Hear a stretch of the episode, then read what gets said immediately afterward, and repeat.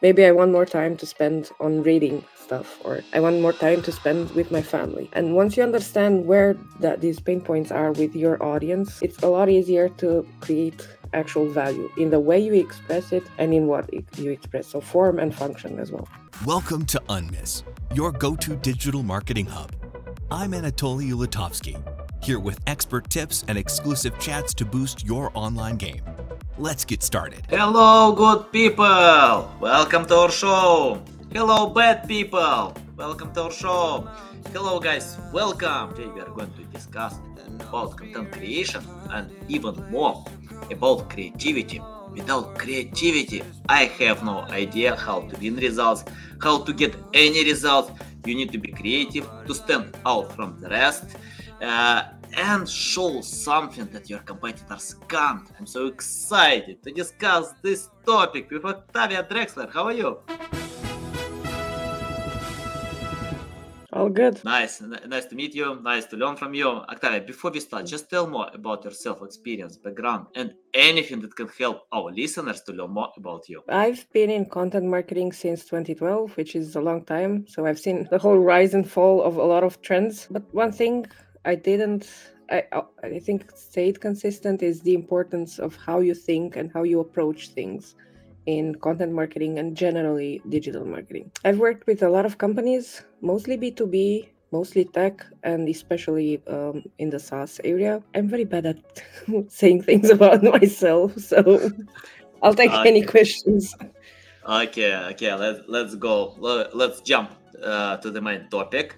Uh, and um, I want to ask about your methods of uh, creating content plan, um, especially for B2B.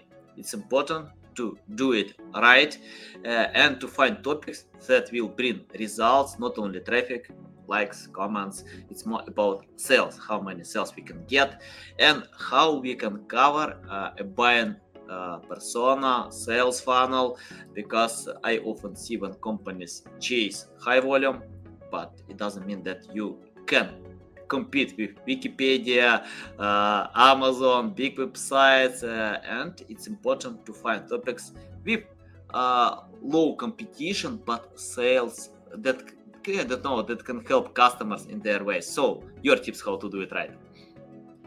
Um, how to do it right? Um, you find topics indeed that are have high commercial intent but more than anything you build an entire environment because to sell something anything that's one of the basic lessons any salesperson will um, share with you the first five minutes.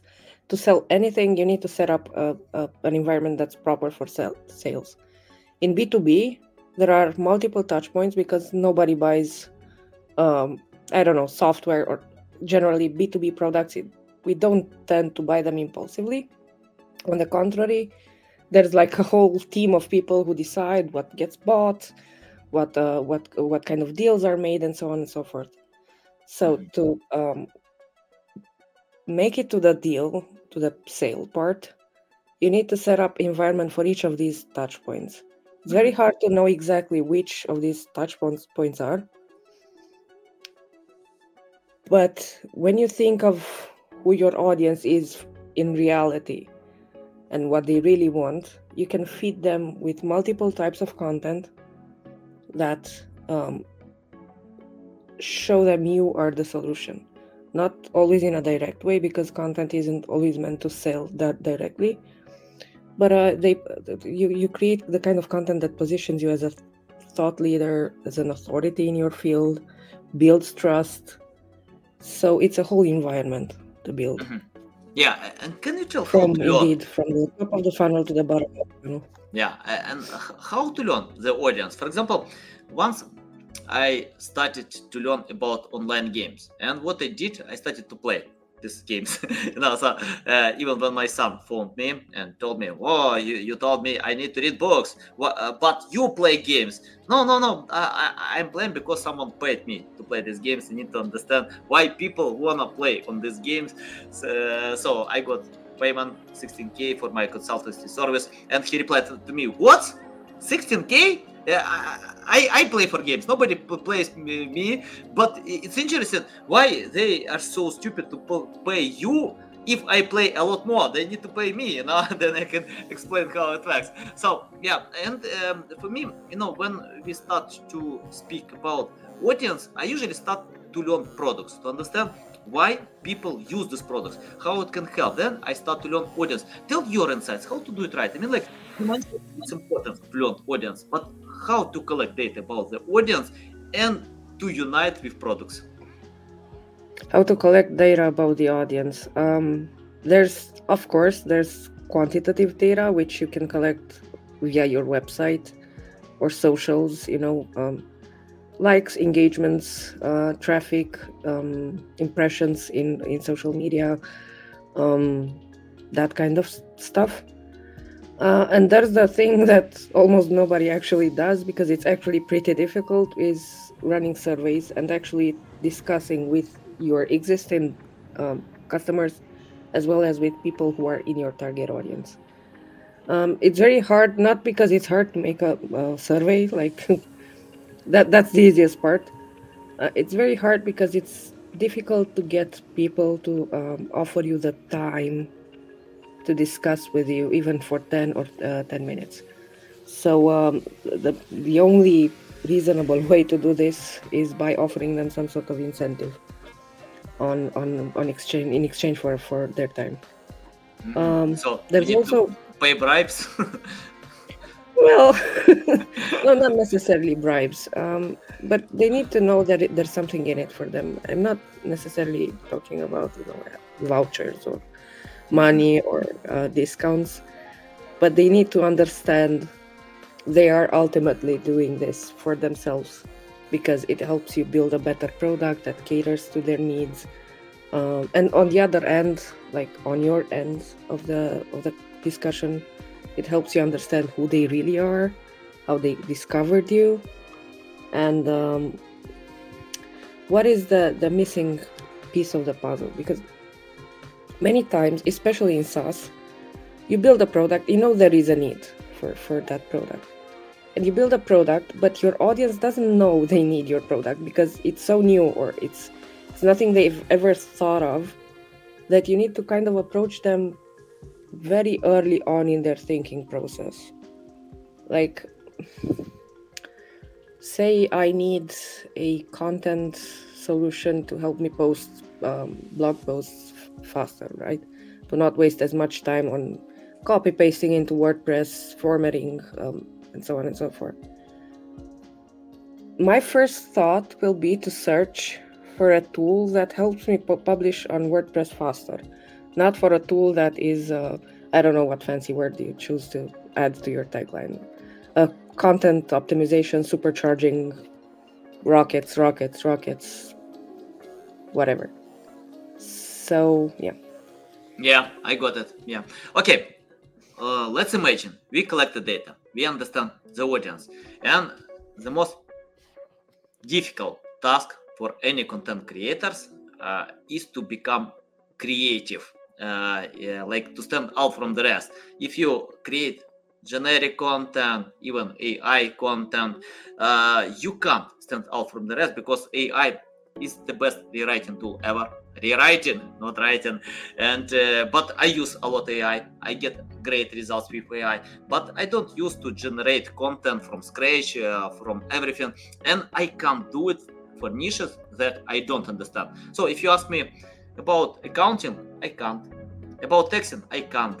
About uh, some niches i don't know any niche uh, real estate i can't because it's not my main topic. But if you ask me about SEO, by the way, you don't need to ask me. Uh, I can do it myself, you know, because I love this topic. I, I can play with this tool. I can create something new, interesting. And uh, I think it's important to stand out from the rest in marketing. What, it doesn't matter what kind of marketing you do. And I love this book, Seth Godin, uh, Blue Cow. So you don't need to read this book to understand. Uh, purple cow, sorry. Purple cow. Uh, you, you don't need to read this book to understand uh, uh, the content of this book. So can you tell how to stand out from the rest? Okay, we have competitors, we have many content ideas, great content, but we need to bring new value. Your tips about that? Um, how do you bring new value? Um, it, it goes back to your audience and understanding what they really want. Um, getting out of the robot talk. Um, we've done a lot of this before AI, so don't get me wrong. It's this is not to we don't blame the AI for the sea, the ocean of similar content or whatever you want to call it. Uh, and you start connecting. Uh, for example, when I was writing, like when I'm writing articles at, at Maple, um, I always think of introductions that hook people into the article and make make them want want to actually read what's in there rather than just skim through the headlines and see to their lives. Mm-hmm. Um, so that that's one way to to, to do it. Mm-hmm. Um, how, how do you bring values? Yeah, is you talk to your sales team, you talk to your customer service team, um, you do some social listening, um, you go on Reddit, on Quora, you try to understand really well who these people are and what is their actual pain point, which is frequently not something business related, but it's something emotional. Because I I'm not buying the tool I mentioned earlier about you know posting stuff on WordPress. I'm not buying it because I don't know. I'm buying it because I want more time. Maybe I want more time to spend on reading stuff, or I want more time to spend with my family. And once you understand where that these pain points are with your audience, it's a lot easier to create actual value in the way you express it and in what you express. So form and function as well. Mm-hmm. Uh, once I spoke with Jim Edwards, and he worked in Business Insider 10 years. He started on this company from scratch. Then company was sold for 500 million dollars. Great success. Uh, he was one of uh, top managers on this company and he told me that success of business insider depends on creating non-boring content uh, if we speak about business b2b it's boring in most cases. But uh, if you can create non-boring content, you can win your customers. And I know from my personal experience, for example, if I take any book from Jack London, Hemingway, I can read them and forget about meal, about water, about sleep, anything, because I can live on this book. I love them. If I take any business books i know it's valuable for me. I need to know this insights but it's boring. Many books are boring. It's tough to read them. Uh, you can lose your attention because i have many mm. other thoughts many things to do. So i can really uh, lose a logic chain of any book business book. And i think it's very important to be not boring because people bounce fast. It doesn't matter what kind of content youtube content tiktok if you can win them uh, they will bounce because it's the simplest way. Uh, it's not about valuable insights. Okay, uh, nobody knows it's valuable or not. If uh, it's boring, they can bounce. So tell your insights. How to retain your audience in your content, in business content. well, I guess there are many ways. Um, the the basic rule is that you know I, I love this about. So there's this book called the Adweek Copywriting. Um, oh guide. yeah, great book by. Joseph Sugarman, and the whole the basic the core principle of it is that to to make your um, audience your reader consume your content or your copy you have to think of it in terms of incremental steps the first step is the headline which has one goal and one goal only to make the reader go to the second part which is the subheadline and the subheadline's purpose is to go further to uh, the introduction and the way you do this is by actually connecting with who they are and what their needs are beyond, you know, blah, blah, business, blah, blah, blah, supercharge your blah, blah. Um, I don't know, skyrocket your, I don't know. Uh-huh. There's a lot of buzzwords uh, going on in B2B, but we forgot that at the end of the day, this is human relationships. And um, we forgot that there is uh, that used to be like before the internet and before marketing got so big. Mm-hmm. I'm not sure how things were in the US, but my father worked in, worked in sales back in the 90s. Mm-hmm. And the way they sold things was through relationships. I mean, you had yeah. to actually go out with people and, you know, drink with them or, you know, party with them, build those connections, build that trust. Uh, we've kind of, we have more channels than ever to do this, and we have a farther reach than ever but we fail to see the point of it we get very clogged in templates in um, vanity metrics of all kinds um, and we forget that at the end of the day there are actual humans beyond the screens Mm-hmm. Nice. Uh, can you list these vanity metrics? Uh, which metrics are vanity and how to find the right metrics? Uh, I don't know, like in content marketing strategy. um essentially i don't believe there are like traditionally uh, likes um, Mhm. reactions that kind of stuff. Those are considered vanity metrics. I don't think you should ignore them completely. They are an indication of something. Like they are an indication you got somebody's attention. What is vanity is stopping there you become vain when you think that just because you have 300 likes on your i don't know linkedin post or whatever you're excellent and you're going to blow it out of the park and uh, Mhm. it's it's going to be a massive success and but you need to go beyond that you need to go um, and see how people engage because that's where where actually when you, you make somebody not just stop from the scrolling you know liking something is just a, like it's a microsecond action. But when you get people to actually interact with you which is comment on your stuff or share it with with their peers or um, email in emails in newsletters in email marketing reply or share the the content in blog posts again you can look at how much time they actually spend on the the on the page they're reading. So go beyond that. And then and then go into um, what what what kind what they click on what they look at mostly.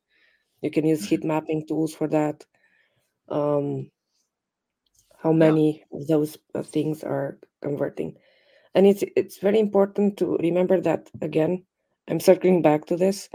There are seven to eight statistically there are seven to eight touch points in b2b marketing. Mhm. so just because somebody clicked on a blog post on um, um, schedule a demo or buy this product doesn't mean that that blog post was the one that converted them it means that was most likely a series of events micro events before that that gained their trust and made them convert mm-hmm. Nice, nice. Love it, love it. Valuable. Uh, and you remind me when I posted something viral. So I got like 300, uh, 300k uh, views, but I, I didn't get any sales. So that, that was interesting, you know, to get all these likes, comments, but it didn't convert. It didn't bring any sales. So uh, and for me, it's better if I get zero likes, zero zero comments, but I can sell uh, my products, you know. And I know some brands, companies can do it. They bring value, and they can find customers. It doesn't matter about likes or comments. Of course, it's I like to get likes, comments. If someone likes my content, why not? If someone wants to engage with my content, to leave comments, I love it. But I don't chase them. For me, it's more important to get results, sales. uh, Octavia, I want to ask about repurposing content. You mentioned about LinkedIn, about uh, social media. Uh, we have various formats how we can win customers, SEO, various social media. Uh, uh, content marketing is huge. So tell your methods how to repurpose content to different channels. the simplest well it's not simple I- you can share simple never- too. I love simple. simple in in marketing it's never easy uh, the simplest the, the easiest the most straightforward way, way is by um, taking your blog posts for example splitting them in into little not just copy pasting things from the blog because what's written on the blog has a certain format tone of voice and so on and so forth but taking chunks of it and sharing it on social as um, um how do you call this? That, that there is in platform co- content. Like uh, is on social media for example those platforms linkedin twitter um, facebook if you're using it uh, they want to keep you there so your job as a marketer isn't to uh, push a link and uh, hope pray people just click on that link and go back to your website your job is to offer them entertainment first of all because nobody goes on social media to you know be schooled Mhm. Mhm. uh, entertainment information in easy very digestible nuggets. And then once they again we're circling back to this, once you gain their trust, you know, collect their emails, bring them on owned space because you you cannot rely on social media only or on just one channel only. Um because they're I mean the algorithms change. LinkedIn might go uh, out of business tomorrow. Um, Twitter, you know, we've seen what happens with Twitter when when things Mhm. change. Yeah. So yeah, Yeah, you mentioned about collecting emails, and emails are powerful tool to sell any products. So if you get right people in your email list, you can sell a lot more. And even big influencers like Brian Dean, he mentioned that he tried to monetize his uh, blog uh, in many different ways, but 99% of all sales are coming from email list So all blogs serve to collect emails, then he can sell products uh, by sending some pictures. Yeah. So uh, tell tell you how to incentivize people to encourage them to subscribe to your email because uh, I, people uh, are lazy and uh, uh, anyone can subscribe if they feel to get value. So um, I can subscribe if I know that uh, I can value in this email. So if I feel that I get spam, I, I I'll never subscribe. So tell your tips how to do it right, how to submit this call to action to uh, subscribe to any email list. um, I guess there are two schools of thought regarding this. The one is the more traditional demand gen uh, playbook, which is you offer something in return, return like a PDF or something downloadable, or I don't know, a list of whatever, an Airtable with 1,000 companies that do X, Y, Z. Um, and then collect emails like that, and then nurture those emails and send them newsletters and so on and so forth. Um, and there's a more relatively more recent it's not actually very that recent school of thought that says you know just offer value for free don't do not gate anything and people will come Mhm. i think both are valid options uh, in an ideal world I, i'd go for the second one in Mhm. our world i know that things m- must be measured and I, I Mhm. know that it's very hard to get um, the kind of investor trust or a board trust Mhm. to believe that you're just putting out free stuff and people are coming because of that free stuff. Yeah, nice. So um, yeah, but it, there is a change ongoing in the marketing space. Um, a lot of pretty big people are talking about it, including people like the person, the people who made Marketo. Um, there is a shift towards being more of a media company, so to say. Um, I, I kind of feel like that that's a buzzword as well at this point. But we'll see. Yeah, nice, nice. Love it, love it. Uh, Octavia, I want to ask about AI. It's tough to ignore this topic. And um, when Chat GPT appealed, um, 5% of marketers lost their jobs. Content creators, marketers. Uh, and of course, I don't think that uh, these people lost jobs because of AI. I think they lost jobs because someone who can adapt to AI can replace them. So human beings with AI can do it much faster, much better. And uh, I use a lot AI. I create a lot of content with AI. It helps me a lot. We increased our results. We used before ChatGPT. Today we use a lot more to get uh, great results. And I think it's a powerful tool uh, if you do it right. Tell your thoughts how to use AI right, because uh, I think in the future we will see a lot of shitty content. I don't know, Yeah. uh, no value generic content because almost everyone can use AI. And I know many content creators create content at scale. Once I got a client who told me uh, he's going to create 20,000 pages with AI content. I asked him why, why, why you have to have 20,000 pages? Because I want to cover all topics. What? Why you need to cover all topics? Cover five topics, but create the best possible content, high quality content. Why you need to have 20,000 shitty content? Nobody cares. Even if you create five great copies, how Google and other can figure out that you have quality content between this uh, sea of uh, shitty topics. So tell your methods how to use AI to get results. Um, work with the AI. Do not let the AI work with you for you. Um, it can make things a lot faster, but you do need human input. And I'm not talking about you know making your content super you know like a soap opera or anything like that. Mm-hmm. But the more we rely on AI, the more we get caught in a self replicating mechanism. Because the AI is fed with, I don't know, the top 10 or t- top 20 search results. I'm just giving an example here. If the AI, like ChatGPT 4, um, it can access the internet and you know pull new information. If it keeps replicating the same stuff over and over and over again, we'll end up not just going out of jobs because it won't work. We'll, we'll end up ruining the internet as a whole. Like the, an entire system could crumble. And I know it sounds super apocalyptic, but uh, I tend to not undermine the power of wanting to do things very easy and very fast, which is AI is feeding straight into that. My take is use it in a balanced way, I guess. Um, I'm Mhm. I'm not a huge fan of what it does, but I can agree that it does a lot of things well.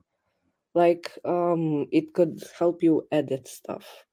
Mhm. Um, not not edit uh, the content itself, but edit for grammar or edit to make it sound in a specific style. Um, it can help you generate basic skeletons on which you then build. It can help you um, pretend it's somebody. Like if you don't like, say you're a freelancer, right? And you do not have access to, um, you know, discussing with customers directly with your customers' customers.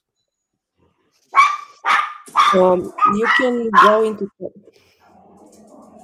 Uh, you you know, my dogs take part on this podcast as well with my cat. So, yeah, go ahead. you can go into ChatGPT and ask it not to create content from the perspective of your customer, but to have an actual discussion. You say, you know, pretend you're a salesperson looking for a software that does X, X, Y, Z, and try to find from there a kind of a point where you can um, hook. You, you can create a hook for for your introduction, for example. Um, there are a lot of ways to create. Like there are a lot of ways to work with the machine but I emphasize this it's extremely important to understand that the machine is not there to do things for you, but with you. Yeah. Um, I'll give you an example. When spreadsheets like Excel first came out, it didn't replace accountants. Yeah. We still need them. Yeah. Um, and I think that's the way it will go with marketers as well once things settle. Because there was a bubble around AI, there was a lot of buzz.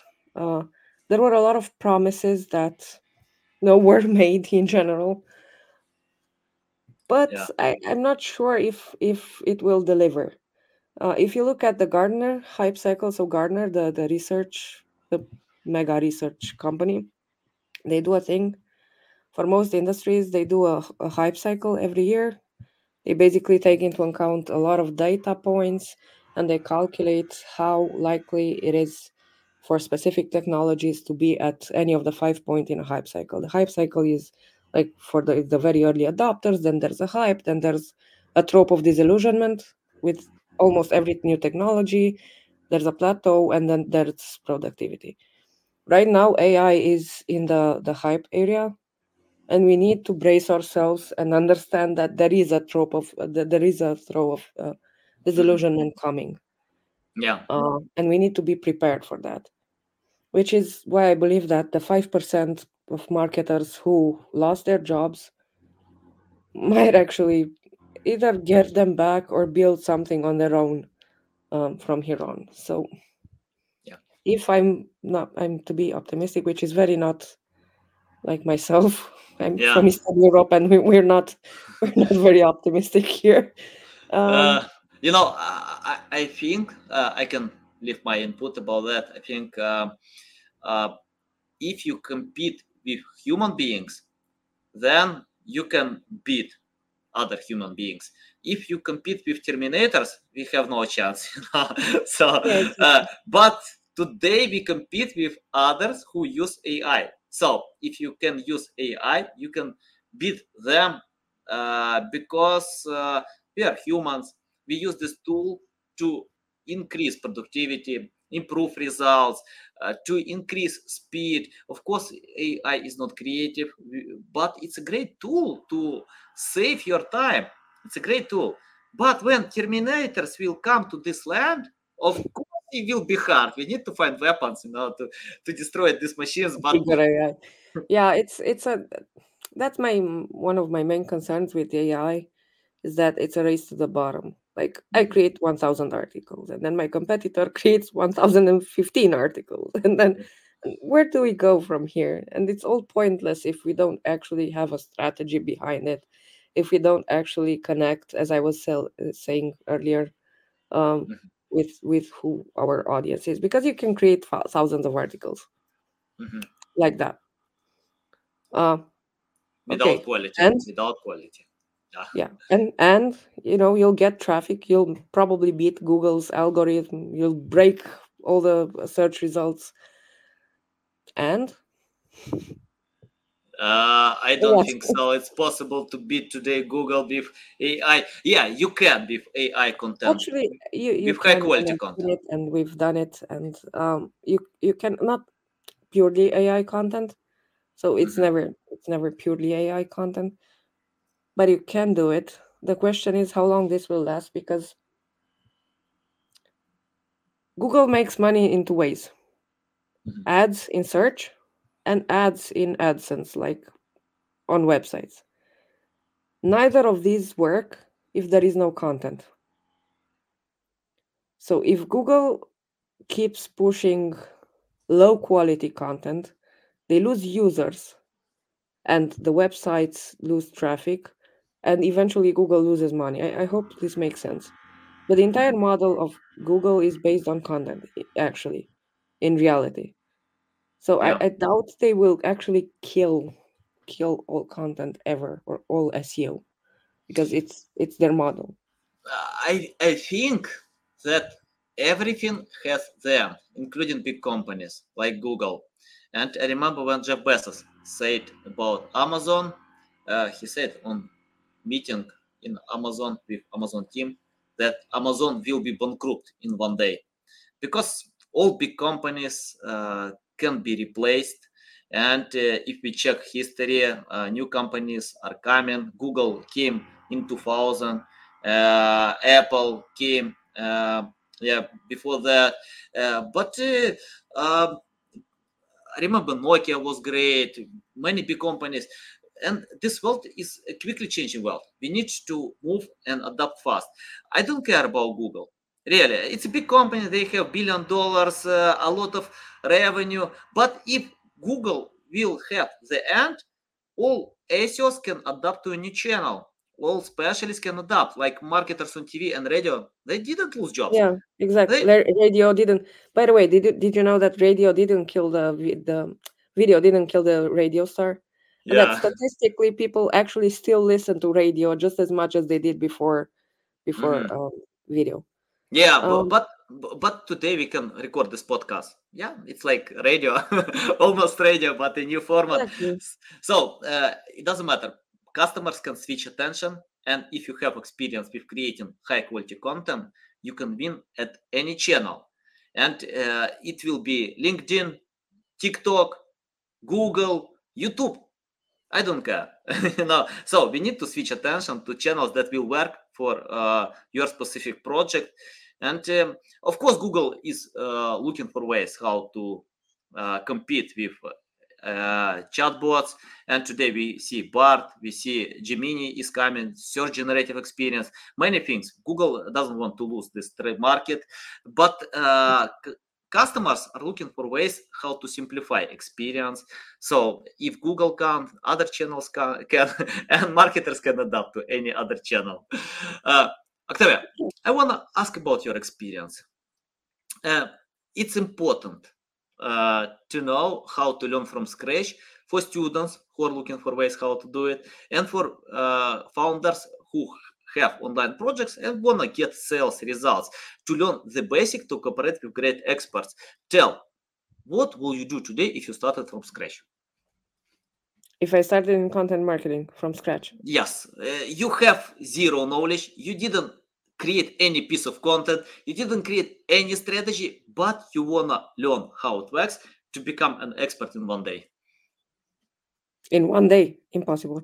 Uh, no, not not in one day. I mean, like in one great day. You know, of course, it yeah, takes time. Yeah, okay. Um,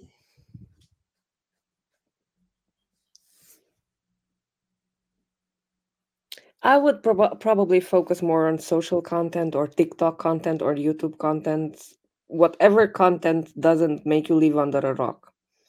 Because when I was starting out in content writing, um, it didn't have a name.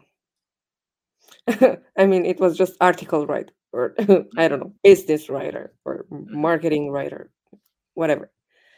Um, and for the longest time, I spent a lot of time in, in content mills and uh, you know living under a rock and in the shadows.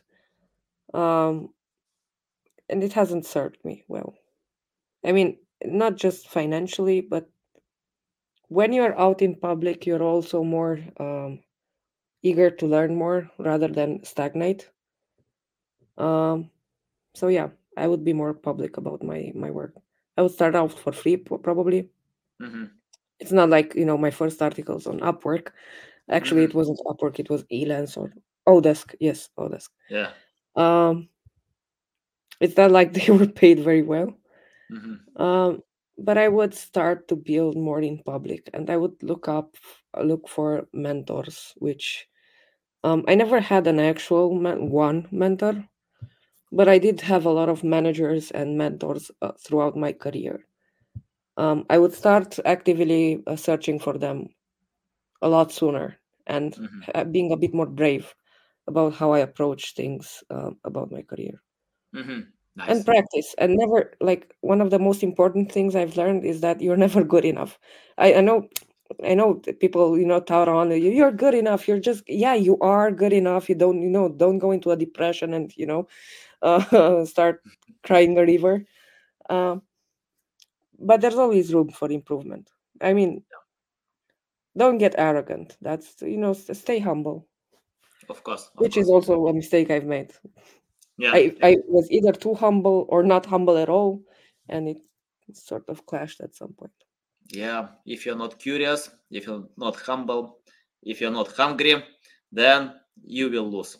You have no chance to beat Yeah. others who are curious, who are hungry to uh, get more. So yeah, uh, and um you can achieve the highest level. You can achieve a new stage and go ahead. Like Cristiano Ronaldo, like uh, Leo Messi, they can achieve everything. Yeah, they achieved everything on their lives, but they keep uh, doing what they love. Uh, and I learned about some great sportsmen, champions of the world. Um, they mentioned, for example, in, in the end of career, they usually cheat themselves. They can become uh, again champions of the world because uh, they wanna keep uh, working hard you know so uh, um, it, it's not bad if you um, and for example I, read a few great books about procter and gamble about other big brands and when uh, such companies uh, beat almost all competitors much better than competitors they are looking for ways how to keep growing. And what they did they create internal competition in internal teams because uh, they know okay they have no competitors all competitors are far away from them, but they need this competition and they create competi- competition in internal teams, you know, to become much better products. So yeah, great insights about that. And uh, Octavia, I have my final question about the future. I want to ask you, take your crystal ball and let us know what kind of future will be in content marketing. I was hoping, I was hoping you will ask me for my crystal ball.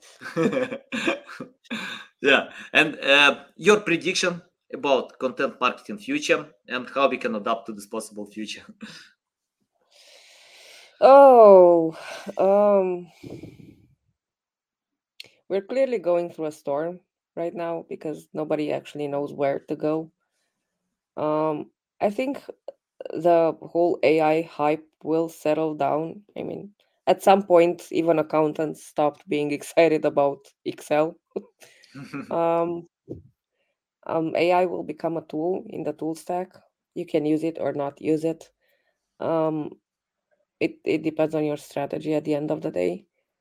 But very importantly, I think that the brands that will win in the coming years are the brands that will build audiences focusing on human human connections rather than um, again empty metrics um, it's far more important to have um, loyal followers who recommend you to others who um, talk about you who engage with you on social media than to have um, i don't know one-off um, sales that you know will eventually churn with AI content, there's a lot high likelihood that there will be a lot of sameness. Um, because I'm fully convinced a large part of the people who use AI will just copy paste whatever they get and you know push it out. Um, but I think that it will all come full circle on the brands that create marketing strategies that entertain and connect and offer real value to people. Um, I hope this makes sense. I think we're we're heading to a new era of creativity. Um, I actually did a post, I think five five months ago. I think marketing and advertising go through stages there is there was like the big boom in the 60s with all those creative ads and you know all the ads you know and still study to the date and then it start that started to fall and then towards the end of the 90s and beginning of the 2000s we started being a lot more data driven because we had all these new channels techno- technology allowed us to actually measure people at every stage of the funnel and i think we're coming full circle on uh, being a little bit more creative, which does not mean you should talk about your, I don't know, socks or strawberry fields in a B, in B2B content. It just means you have to think more creatively about the solutions you approach and how you approach them. Because yes, it is B2B, but yes, there are people beyond the, the screens. So we'll have to find new ways. It will be harder but we'll have mm. to find new ways to build build these uh, bridges between us and the, uh, our audiences nice love it love it so valuable i agree uh, what i like in marketing that we need to adapt fast whatever happens we need to go ahead to consider new technologies uh, to consider new channels to jump faster than competitors because marketing is a quickly changing world. If we speak about accounting, nothing changed for 20 years. I spoke with my brothers. they still calculate in spreadsheet and calculators. Yeah, of course, they use some tools. Well, actually, actually, if you live in Romania, you live on your toes as an accountant because they keep changing the laws like every six months. So, yeah, got it, got it. Yeah, Octavia, it's a big pleasure to get on my show. I love it. So valuable. You're so kind to share this valuable bombs with us. Tell the best way how to keep learning from you, how to reach out to you, how to follow you. Um, you can find me on LinkedIn. I also have a newsletter on creative thinking. Um, with I send it out weekly, or that that's the goal. I haven't always been that that consistent with it and they share tips on how to manage creativity and how to find ways to work with creative thinking in today's environment not you know paint flowers or whatever. Although, you know, I'm all in if you're a painter or an artist or anything. But my focus is creating um, creative thinking in business for creatives, for founders, for team managers who need to push their teams uh, a little better. Um, that that kind of that kind of stuff. But you know, mostly on LinkedIn. Nice, nice, love it, love it, guys. You can find links to Octavia Drexler in the description below. Subscribe to newsletter because I'm going to subscribe. I need to get more valuable insights. I recommend to anyone to follow Octavia on LinkedIn to keep learning, to find something valuable because as we mentioned, marketing is a quickly changing world. You need to adapt fast. Okay, guys, love you. See you. Thanks for tuning in to unmess Enjoyed the show? Drop us a review on your favorite platform and help us spread the digital marketing wisdom. See you next episode.